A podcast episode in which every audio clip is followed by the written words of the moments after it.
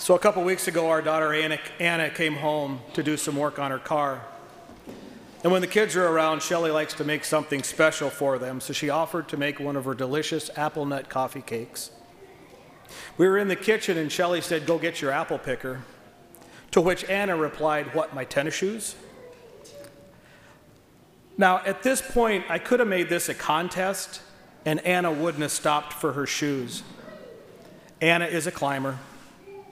By the time I got to the shed to get my apple picker, a five gallon bucket, and get back to the tree, Anna would be up the tree.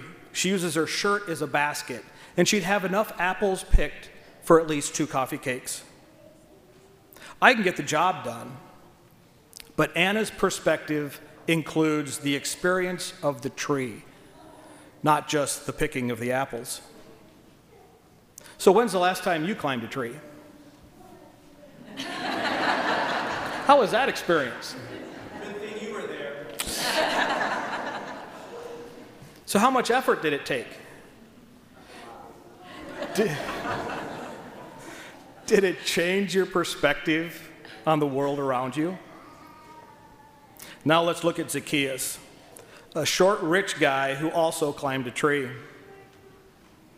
But how did he come into his wealth? Zacchaeus was a tax collector who was hated by the Jews because he cheated them out of their money so that he could keep some of it for himself. Since Zacchaeus was the chief tax collector and rich, we can presume that he made more than his fair share off the backs of his poor neighbors.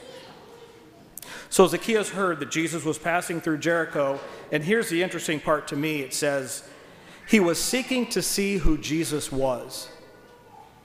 He didn't just want to see Jesus, he wanted to experience Jesus. So he made an extra effort to improve his perspective when he ran ahead and climbed a tree. Maybe he was hoping to see a leper cleansed or a blind man cured. Nevertheless, he was safe up in the tree where he was out of the way, where he could watch and not be seen. So when Jesus reached the place, he looked up and said, Zacchaeus, come down quickly, for today I must stay at your house. Today, Zacchaeus, I, your Lord and Savior, want to experience you. Isn't it interesting that Zacchaeus did not call out to Jesus like the lepers or the blind man? Jesus called Zacchaeus. At that point, Zacchaeus came down out of his tree, recognized that Jesus loved and, and accepted him for the sinner that he was. Zacchaeus repented and welcomed Jesus into his house. Zacchaeus teaches us that when you make the extra effort to experience Jesus, you receive salvation. Do you realize how important you are to God? Have you heard Jesus calling you? Maybe you need to change how much effort you put into listening for Jesus in your life. Maybe you need to change your perspective. Do you ever feel empty, like something's missing in your life? I've heard people say that faith is difficult because we're physical beings searching for a spiritual God. So let me present you a different perspective. Genesis tells us that God created man in his image and likeness. God, the all powerful Spirit, created humans as spirits and connected us to each other with love. He gave us a body so that we could interact with each other, to see each other, to touch each other, to help each other. What we don't understand outside this scenario is that we are spiritual beings, totally connected to God, restricted by a human body. So when we only look at our physical existence, we're only looking at half of ourself. We need to look at our whole self to nurture our spirit as well as our body. So change your perspective from being a physical being to the spiritual being that God intended and you will be more complete and will fill that emptiness. This afternoon, Father John will have his second session on Matthew Kelly's book, Life is Messy. And there's a chapter in there about getting unstuck that provides a good segue to Zacchaeus.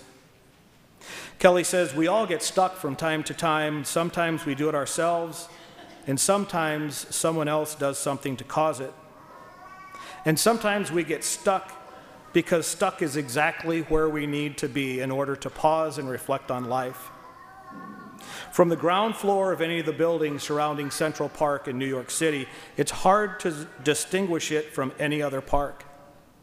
Then he progressively moves up to different floors and describes the changes that take place in your perception of the park. He describes how the scope and scale change from each vantage point. And at each change, it looks different. But it's not. It hasn't changed. Your perspective has changed. And he continues it's okay to feel stuck, it's okay to be stuck. Just remember that you were not created to be stuck, you were created to grow. Rest a little, take some naps, cry a little or a lot, connect with old friends or make new friends, but then listen to life pulsing through your body. You will hear that it is time once again to walk, to sing, to laugh, to dance, and to live. So, where's your tree? Where do you run or climb or go to to experience Christ? How much effort do you put into your relationship? Is it prayer or scripture or adoration? Do you have a silent space? A few months ago, I challenged you to spend seven minutes a day getting to know Jesus. How are you doing? Are you up to 10? Or can you only find five? Are you better than you were two months ago? That's great. If not, change your perspective by increasing your effort. Advent's coming, so now you have time to make some, get some tools to make Advent a better preparation for Christmas, for your spirit, and for your life.